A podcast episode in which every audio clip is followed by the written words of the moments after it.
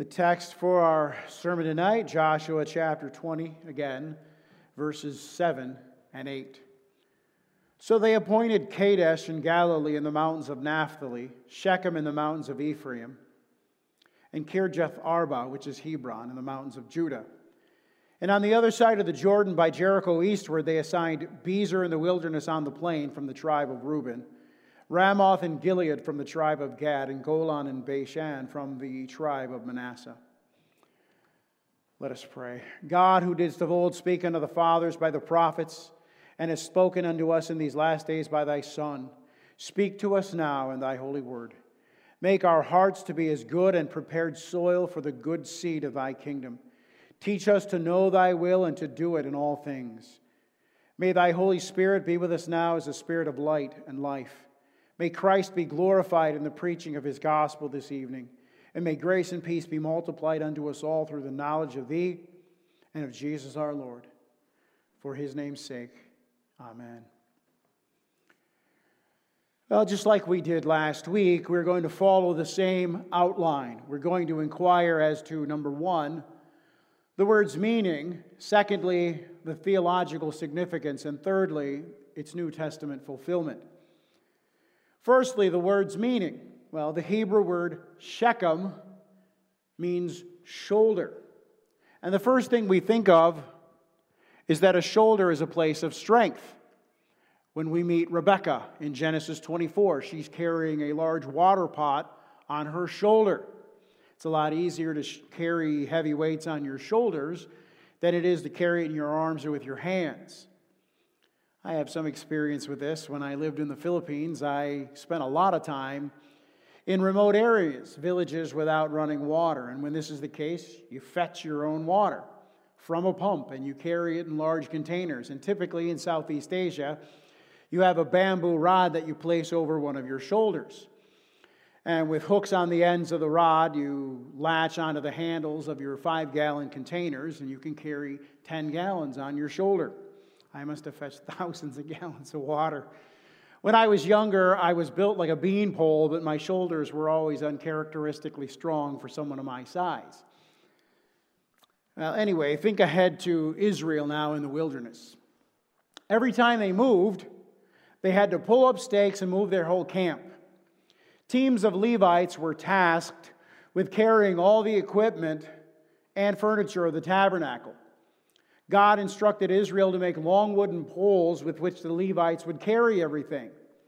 Notably, the Ark of the Covenant had gold plated poles with which the priests would carry it. The Bible often speaks of the priests and Levites carrying the ark and the tabernacle stuff on their shoulders. In Psalm 81, we read earlier, Asaph sings of God's deliverance of the church from Egypt, from Egyptian bondage, and he describes it as removing his shoulder from the burden.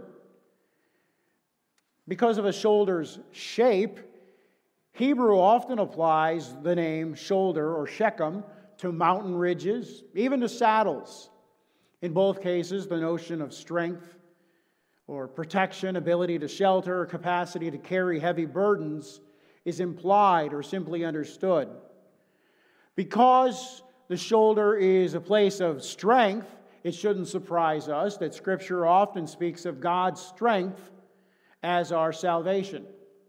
How often does the Bible speak of the power of God's arm, or of God being a stronghold, or of Him carrying His people in His everlasting arms? The theological significance is not hard to find. Since a shoulder is a place of strength, the immediate implication is that the one who needs a shoulder is weak. I mean, even in English, we talk of letting someone lean on our shoulder or of being a shoulder that someone can cry on. The person who had to flee into the city of refuge was vulnerable. He was weak. He needed a strong shoulder to lean on. His weakness required a strong solution. And in that alone, we see the theological implications. Sin, while being described in Scripture by a host of terms, is often referred to as weakness. Now, let me say something important about that because it's easy to deceive ourselves with that word, weakness. But that's because we think of it in an unscriptural way. You see, it isn't as if you're just trying to lift a, a 150 pound box and you're not quite strong enough. That's not the Bible's notion of weakness. No, the Bible's notion of weakness is like you're trying to lift Mount Everest. You can work out and exercise every day, you will never be strong enough to do it. So, when we think of our character flaws as, as weaknesses, we deceive ourselves if by weakness we mean small defects. We fall into sin in the face of temptation, not because we, we just aren't quite strong enough, but because we're impossibly weak. What we need done is what we cannot do for ourselves. In Romans 8, Paul says, What the law could not do, in that it was weak through the flesh, God did by sending his own Son in the likeness of sinful flesh on account of sin. He condemned sin in the flesh that the righteous requirement of the law might be fulfilled in us who do not walk according to the flesh, but according to the Spirit. Note that the reason no one obeys the law of God is because we're too weak to do so. And again, lest we fall into the error of thinking that with a little exercise I can do it, God uses other expressions. He says that we're blind and that we're dead. Strain all that he wants to, a blind man cannot stare at a book long and hard enough to be able to read it. If you can't see, you can't see. So when the Bible uses the word weak, that's the sense in which it uses it actual inability that cannot be remedied by the one who is weak. It's weak on the order of paralysis. The very act of fleeing unto the city of refuge was an acknowledgement of this inherent inability to save oneself. It was an admission of weakness. I can do absolutely nothing to remedy my situation. I have no power to save myself from the consequences of my actions. If not for God's grace, I must perish. Now imagine yourself running frantically across miles of rugged terrain on your way to Shechem. When you finally make it, you'd be bruised and sore, you'd be dirty and sweaty, you'd be hungry and thirsty, you'd be thoroughly exhausted. Shechem would truly be a strong shoulder to lean on. Now, theological implications of the name Shechem are all there. The fleeing man is acknowledging that he needs the spiritual equivalent of healing and rest, of cleansing and restoration, of food and drink, of strength to endure, and protection from the self induced consequences of sin. Every time you said the name Shechem in relation to your need of refuge, you were admitting that you were too weak to help yourself. You were admitting that God alone could be your strength. You were calling upon the name of the Lord to be saved. For the name of the Lord Christ is a strong tower into which we can run and be safe. A couple weeks ago, I read a bunch of scriptures that spoke of God as the refuge for his sinful children. And in every one of those passages, God's strength was also spoken of. The passages used language such as rock, stronghold, fortress, horn of salvation. Now, when the Bible uses the word horn, the reference is to the horn of a strong animal, such as an ox. And the horn is a sign of great power and strength. That's why David frequently says in the Psalms, My horn is exalted. To call God the horn of your salvation is to say that the, the strength, power, and ability to save resides in God alone. As Jonah says, salvation belongs to the Lord. The man who ran to Shechem was not going there because he had his act together. He was not strong enough to fix the mess that he was in. He couldn't pull himself up by his own bootstraps and turn over a new leaf. His life was ruined beyond repair, and he acknowledged that truth. When I was a kid, a common practice in our church was for people to get up and, and share their, quote, testimony, as they called it, which was the story of how they came to faith in Christ. Almost invariably, These stories were I grew up in a decent home, but I left it all and I turned to sex, drugs, and rock and roll, and my life was a total shambles. I was unhappy and unfulfilled, and then I heard about Jesus, believed in him, and now I'm happy and fulfilled. Now, one of the objections that I have to such a practice is not that I think that they're untrue stories, but that they give the impression that salvation is only needed by people who are demonstrably bad. The prostitute, bank robber, serial killer, yeah, he needs salvation from his sins, but not the dedicated father who provides for his family, doesn't fool around on his wife, and works hard to put his kids through school. And we must avoid the error of thinking that respectable people are less sinful and lost than, quote, bad people. It's not true. Jesus told the Pharisees, the cream of the religious crop, that revenuers and hookers would get into heaven before them. The obvious meaning of such a statement is that respectable sinners are much blinder to their actual state. You won't likely find a, a, a hitman who claims and believes that he's actually a good and upstanding citizen.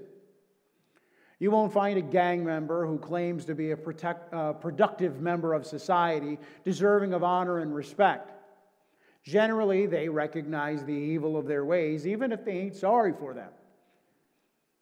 The great 18th century preacher George Whitefield preached that that we need to repent more of our own righteousness than of our sins. Because we never rely on our sins for our salvation. That would be ridiculous. But we do frequently rely or attempt to rely on our works of righteousness for our own right standing before God. No, beloved, salvation belongs to the Lord. It is He that hath made us His people and the sheep of His pasture, and not we ourselves. We all need Shechem, and those who don't flee there will be caught and killed by the avenger of blood.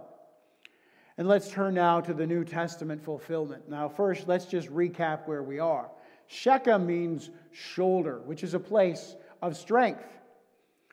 And there are two passages of scripture that I just I can't help but wish come immediately to your minds when you hear the word shoulder.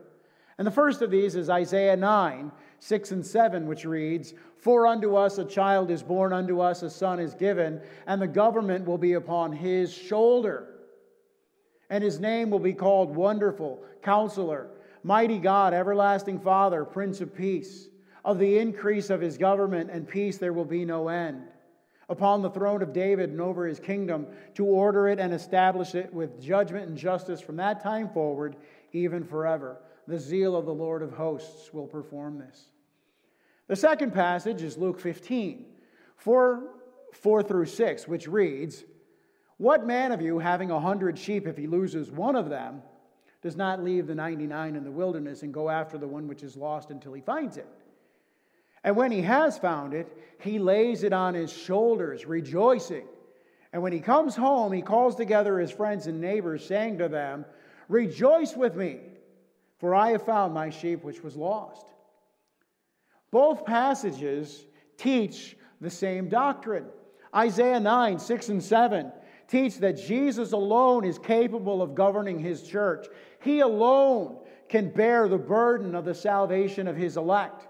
Question 14 of our catechism asks Can there be found anywhere one who is a mere creature able to satisfy for us?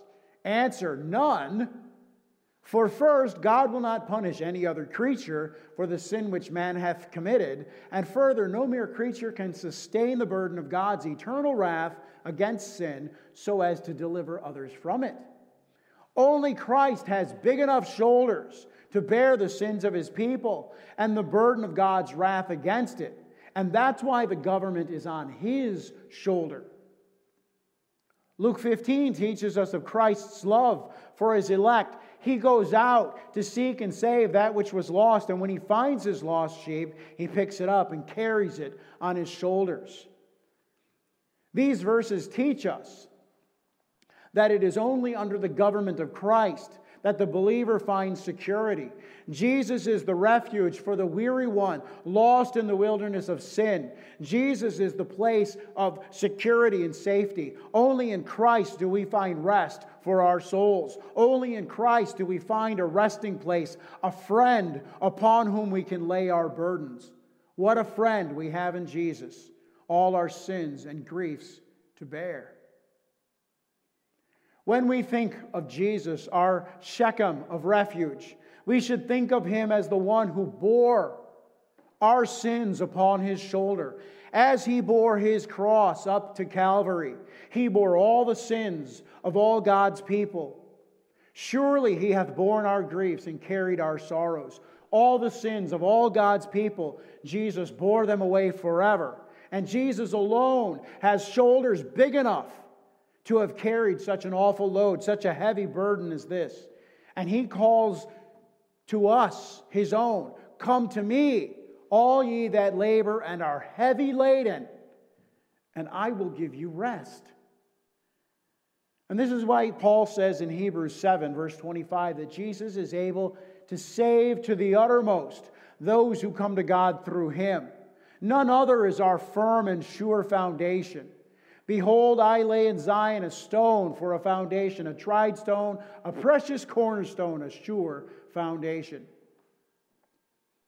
Another passage of scripture that comes to mind is Exodus 39.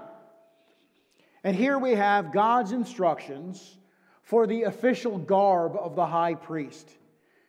Now, he was to wear a breastplate, and it was, it was double layered. The innermost layer had 12 onyx stones with the names of the 12 tribes of Israel carved on them. And this was affixed to his robe by attaching it to his shoulders. Since the priest was to bear the sins of the people before the Lord's altar for sacrifice, he carried their names on his shoulders. Surely that is a significant detail. The outer breastplate also had precious stones with the names of the 12 tribes of Israel carved into them.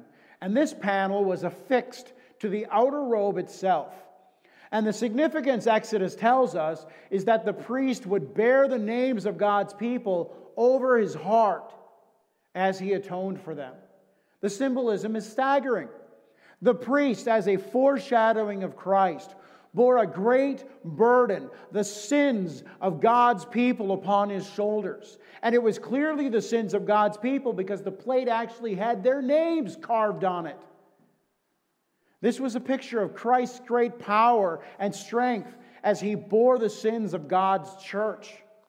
But the priest also bore the names of God's people over his heart, which signified his great love for them. Christ says to his church in Isaiah 49 16, See, I have inscribed you on the palms of my hands. Christ says to his bride in Song of Solomon 8 6, Set me as a seal upon your heart, as a seal upon your arm, for love is as strong as death.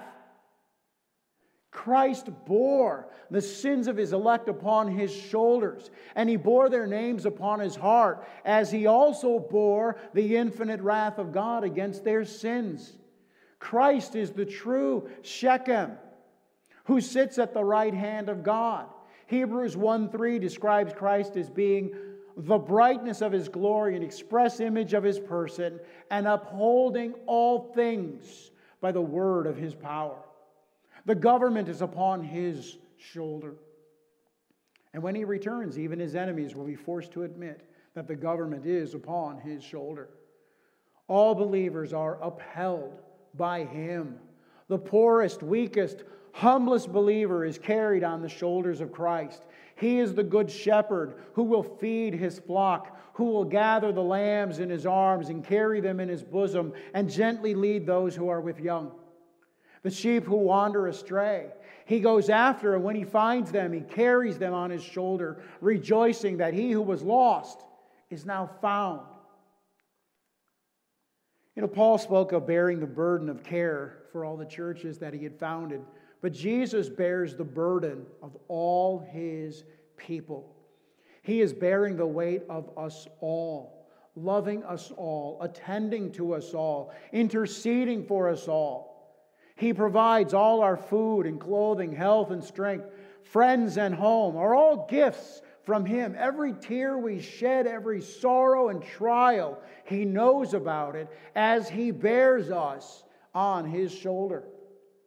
Our shoulders are not big and strong enough, enough, to bear our sins before God's judgment seat. Our shoulders are not strong enough to bear God's wrath against our sins. This is why God's word calls us to humility as we turn to Christ to bear our burden of sin. Scripture says, Therefore, humble yourselves under the mighty hand of God, that he may exalt you in due time casting all your care upon him, for he cares for you. Casting your care upon him requires humility. You must acknowledge and admit that you cannot carry it. You are not strong enough. You are dead in your sins and trespasses. The burden of sin is far greater than any mere mortal can bear. We humble ourselves under the mighty hand of God acknowledge that in our flesh there dwells no good thing, and then we cast our burden of sin upon Christ who careth for us. Just as the poor fleeing sinner found refuge in Shechem, just so the poor, silly lost sheep finds refuge on the shoulder of the good shepherd. Jesus, our Shechem, continues to bear our burden upon his shoulder. In the hour of trouble, David cried, I am poor and needy. Yet the Lord cares for me.